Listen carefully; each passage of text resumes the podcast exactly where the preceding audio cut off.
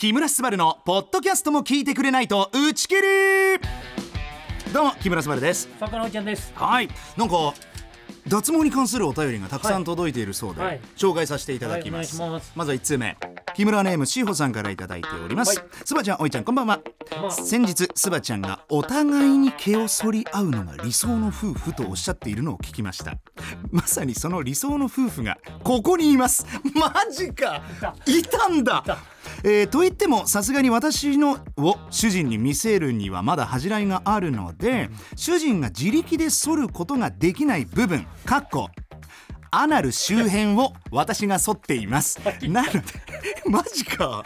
あそう。あそう。なのでスバちゃん理想の夫婦像としてはまだ半人前です33年生きてきて明るい部屋で男性のそんな部分をまじまじと見たことがなかったので初回の反りはひどく緊張しました。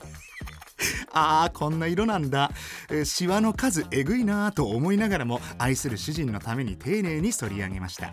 この作業を通して愛が深まったかどうか定かではありませんが自分の経験値は上がったと思っていますというお便り。あーそう。あーなるほど。うまい。いやあ俺さ、うんうん。い言ったよ確か言っにたよね、うん。理想の夫婦像。うん。そり合いたい。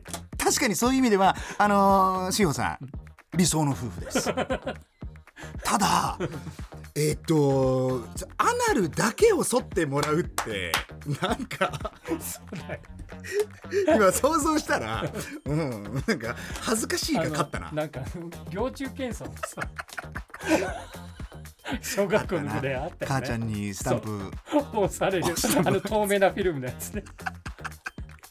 あでもでも要は、うん。多分こう言いたいこととしては、それぐらい気を許してるよとうんうんうん。いうことですよね、うんうんだからまだ今このお便りを読みながらも恥ずかしがってしまった僕はそれほどまでに気を許せる人がいないんだなっていうことも痛感した今。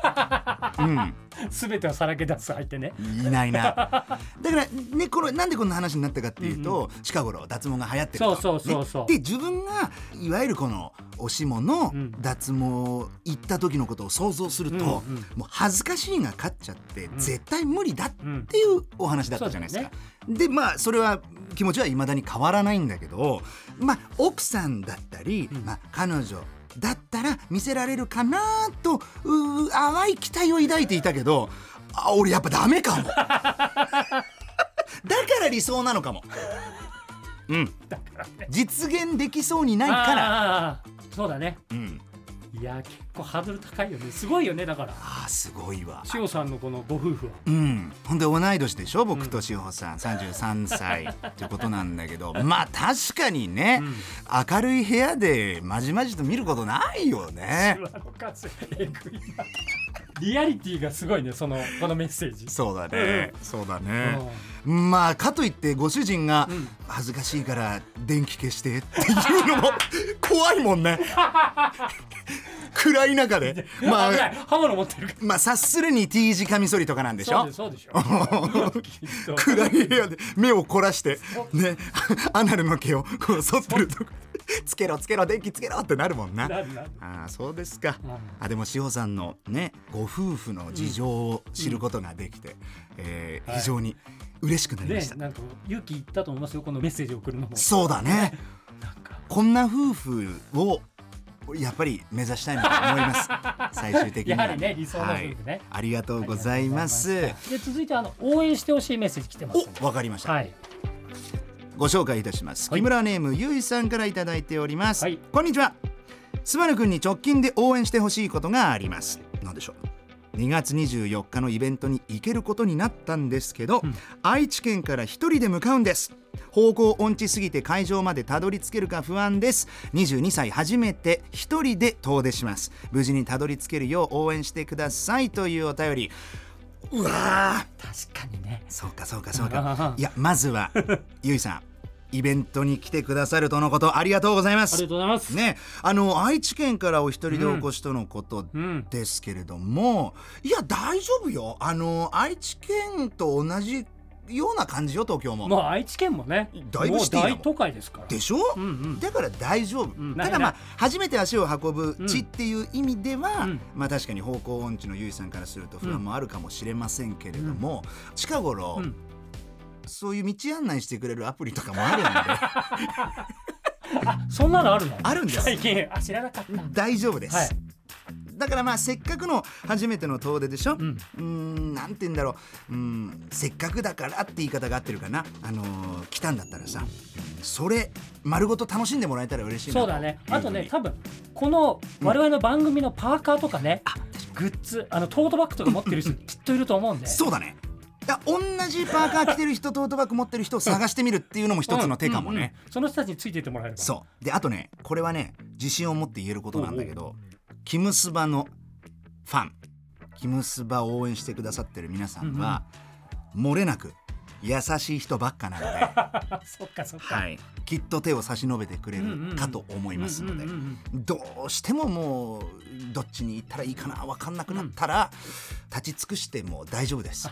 キムスバファンのみんながあ「どうした？大丈夫?」って。声かけてくれ声かけてくれると思うんで。優しい。はい、なので安心して遊びにいらしてくださないきっと大丈夫です。頑張ってください。頑張ってください、はい。でイベントにまつわるメッセージまだ来てますはいはいご紹介いたします、木村ネームスーさんです。はい打ち切りイベントも両部参加させていただきます。ありがとうございます。とっても楽しみです。フェスで歌ってほしい曲のリクエストがあります、スバルさんにスバルーツ EP のフェイクオリジナリティ Move On 未来はポケットの中を歌っていただけるととても嬉しいです。いつまでも私の応援歌の3曲です。ということで。ああそうそうそう。みんな気になってると思うよ。はいはいはいはいはいはいはい。待ってました。ありがとうございます。あのースバルーツ EP、ご存知ない方のためにもご説明申し上げますと、えー僕が30歳の誕生日を迎えるにあたって、まあ、30年間の人生を振り返る本をあの作ったんですよ、2020年。に、うん。でその時の、まあ、特典として作った3曲の CD うん。がこの「スバルーツ EP」と呼ばれるものなんですけれども、まあ、コンセプトとしては僕が高校生の時に書いたリリックを、まあ、30歳になって、まあ、曲にする。っていうものだったんですよ。あのー本当に十数年ぶりに、うん。まあ、高校ぶりくらいに、うー当時使ってたリリックノートが見つかったんですよ。でそれをこうめくって、ん。えーどんなことを思ってたのかなとか、うん。どんなことを書いてたかなっていうのを読み返したら、うん。あら不思議。うほう。30歳になった俺と考えが全く変わってなかったのぶれないね。いやもう本当に。思った俺も。あれ？俺高校生の時に言ってることと30歳になった時と、うん。全く同じこと言ってるし全く同じこと思ってるわっていう。でそれになんかうん。妙に感動して自分が。あこれまだ形にしてないリリックだから、あ、ううんんせっかくだったらトラック作って、うん。まあこれをレコーディングしてなんか形にしたいなってことで作った CD なんですよ。う。ん。で、まあ、おかげさまで、えーその時僕が作ったその本。うん。なんかあの初登場アマゾンのサイトであの1位獲得しましえてすごい。多くの方に手に取っていただけまして。あのめっちゃかっこいいスバちゃんがいっぱい乗ってるやつだよね。あそうかっこよかった時の俺。うん30歳になって、うん、俺も見たことあるけど、はい。めっちゃかっこよかったもんね。そうなのよ。あの面影が。どこ？そんなことないか。どこ？そうなのよ、でもまあそんなコンセプトで作った CD、まあさっきも申し上げた通り特典として作ったんで、ね。販売はしてなかったんですよ、うんがしかし今回フェスをやるにあたって、うんうんうんうん。やっぱ僕が歌うべき曲はこれなんじゃないかなっていうふうに思い、うん。まあ、今せっかくこうスーさんからもリクエストあったので、うんうんうん。もう言っちゃう。歌います。歌いますか。はいこの3曲まるっとうんうんうんうん。今回のフェスで披露させていただきます、うん。楽しみ。もっと言うと、うん。このうちの1曲、ほまあ、何とは言いますううん1曲をお。アリがカバーしてくれます。かっこいい。アリの生演奏で1曲披露します、えー、すごいね。はあもう全部言っちゃった。全部言っちゃった。ほんでねあのーもちろん当時から応援してくださってる方々うんうん。はこの「スバルツ EP」ご存知の方もいらっしゃるかと思うんですけどまあ近頃「キムスバ知ったよ」って方々は、まあ聞いたことない曲の可能性もあるじゃないですか。ね。で僕がステージに出てさめっちゃドヤ顔でさ「おい次の曲いくぞ!」っつってさイントロ鳴って「何この曲?」ってなったら悲しいから、もうこの3曲配信しました。だよね。はいそうなんです。サブスクでそうそう。自らの手で。そうか。配信しましたいや俺あれ配信されたと思って、はい。すげえちゃんとしてると。俺そういうとこちゃんとしてるから。すげえちゃんと。俺本当にみんなに楽しんでもらうためだったら何でもするからね。すげえちゃんとしてる。はい。で配信開始したんで、うん。あ事前に聞いていいただくのがいいかなと。そうだよね。そう。でどんな曲か、うんうん。まあ、どんなこと言ってるかとか、うん。まあ、イントロを、まあ、覚えておいてもらえたら、うん。じゃあ次の曲行くぜってポーン流れた時に、うん。ふーってなるんじゃないかなと思って。いや立派な演出家だね。任せてくださいよ。任せてくださいよ、ん。皆さんは僕の作品の一部です。どっかで聞いたななんか紙に何も書いてないのか まあそんなこんなでこの「スバルーツ EP」の楽曲もそうですけれども、うんうん。えーゲストでお越しくださるアリうんとも一曲やっているものがあるので、うんうん。まあ、それも披露するんじゃないかな、あとは岡崎体育君とも一曲、えーやってるんでね。うんそれも披露するんじゃないかなと思ってます。うん。はい、であのーこれはあお。あのあんま言わない方がいいのかな、あの iTunes ストアの方でダウンロードしてもらうとお。ちょっと収益が上がります。全部言う Spotify、はい。LINE Music、えー、Apple Music か、と iTunes で配信してますんでよかったらチェックしてください、はい。お願いします。まだイベントについてのメッセージ。はいはい、はい。木村ネームトナさんからいただいております、はい。えーラジオ楽しく拝聴しております。ありがとう、えー2月24日の打ち切りイベントとても楽しみにしています。2部のフェスはペンライトや応援ボードの持ち込みは可能ですか？周りの方に迷惑をかけないので盛り上げたい。盛り上がりたい。ただそれだけなんです。どうか可にしてほしいです。ご検討よろしくお願いします。というお便り。もちろん。いいに決まってるだろう。そうですよね。あのね俺そんなブーブー言うような 人じゃないから。ね。あのー何でもいいです、あのーうちわでもペンライトでも、うん。うんお任せいたします、うん。あの紙テープでもいいですよ。紙テープね。誰かに当たらないようになんか。そうそうそうあのー思い思いの楽しみ方で結構です、ただくれぐれも、うん。うん周りのうーお客様方のご迷惑にならないようにだけご配慮いただけましたら、あの問題ございませんので、はい。お願いいたします。はい。あのー多分ね、うん。僕のファンの方々ははい。特別うんこのことに関して、はい。ちょっとこうナーバスな部分がああってでもこれはね、はい。僕のせいなんですよ。自覚してます。っていうのも、うん。ヒプノシスマイクっていはい。うコンテンツに携わらせてい。ただいてるじゃないですか。で、えーあれってラップミュージックをテーマにしていて、まあ、ライブも、まあ、DJ がいたりとかして、うんうんいわゆるラップミュージックのライブみたいなことを行うんですよ。でその際に、うん。まあ、ペンライトでこう手を振っていただくのも結構なんですけども、うーやっぱりこのうーヒップホップカルチャーの中でのライブシーンを見るとほ、まあ、手のひらを広げてねほこう、まあ、手をこうバウンスしたりこうウェーブしたりみたいなうような楽しみ方が、まあ、主なわけですよ。ということで今までほいわゆるオタクカルチャー、まあ、そういった、えーアニメそういうコンテンツのライブでありえなかった、そのラップミュージックの楽しみ方、うん。まあ、ヒップホップカルチャーのノリっていうのを、うん。みんなにも体験してほしいっていうことで、はあ。ファーストライブの時に僕がみんなが持ってきてたペンライトをしまえと。そういうことがそうしまえ。なるほど。それはえー他のねよそでだったらいいけどこれはもうラップミュージックを披露するライブだと。いなるほどね。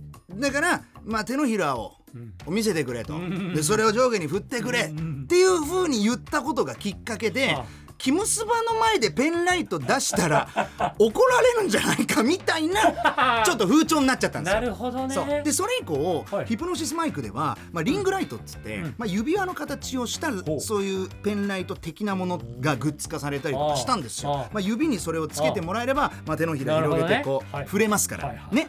でヒプノシスマイクのライブが以降、うん。こう行われると、うん。まあ、みんな一応その僕の言葉に従って楽しんでくれるんですけど時折やっぱねはい。いや私はペンライトがいいんだっていうお客様がうもちろんいらして当然ですし、そのライブの会場でペンライトをこうお持ちの方がいると、はい。周りが「何やってんだ」と「そうじゃないだろ」って「キムスバ言ってただろ」と「ペンライトはしまえ」と。っていうんでちょっとねお客様方の間で「なんでペンライト持ってるの?」みたいなことにも過去なって。ちょっとパトロール感。じそうなのよ。で俺の DM のところにもう何列の何番の人が ペンライト持ってましたけどあれはいいんですか？みたいな。許しちゃっていいんですか？みたいな。DM とかも来ることがあったのよ。そうかそうかそうかだから、まあ、改めて申し上げますけど、まあ、ヒプノシスマイクでは、一応そのうヒップホップカルチャーにのっとった楽しみ方をするのがいいんじゃないかなって僕は思ってるんでそう言いましたけど、はい。まあ、結果うんみんなが楽しければ何でもありです。でこの特別キムスバのね「聞いてくれないと打ち切り」のこのイベントに関してはもう何でもいいです。ただ一個だけ俺がお願いすることがあるとしたら、できればオフショルできて。うん俺大好きなのよオフショルが。そうだね本当にねもうあのー俺の中でオフショルってもうグランドキャニオン。グランドキャニオン。いや観光地なんですよ、マチュピチュ。マチュピチュ。とか。世界遺産。ナイアガラの滝。大迫力。そう。に次ぐ絶景の一つなのよ。オフショル。はい。だからもう一つだけお願い事が叶うんであれば、うん。俺に。そうね絶景を見せてくれ そしたら俺のやる気はねね。500倍にも 1000倍にもそうだね。なりますから。うん、ぜひね皆さん。あのまだちょっと肌寒いですけども。そうだよな。上着をちゃんと着てね。うーん。グッズのパーカーうんうん。のこの首元を切ってもいい。リメイクね。オフショルリメイクね、はい。ただくれぐれも皆さん、はいそうしなかったら俺は嫌だよってことが言いたいわけじゃないんだ、うん、いやいやいやオフショルなんか着るかっていう方がいてもいいんです、はい。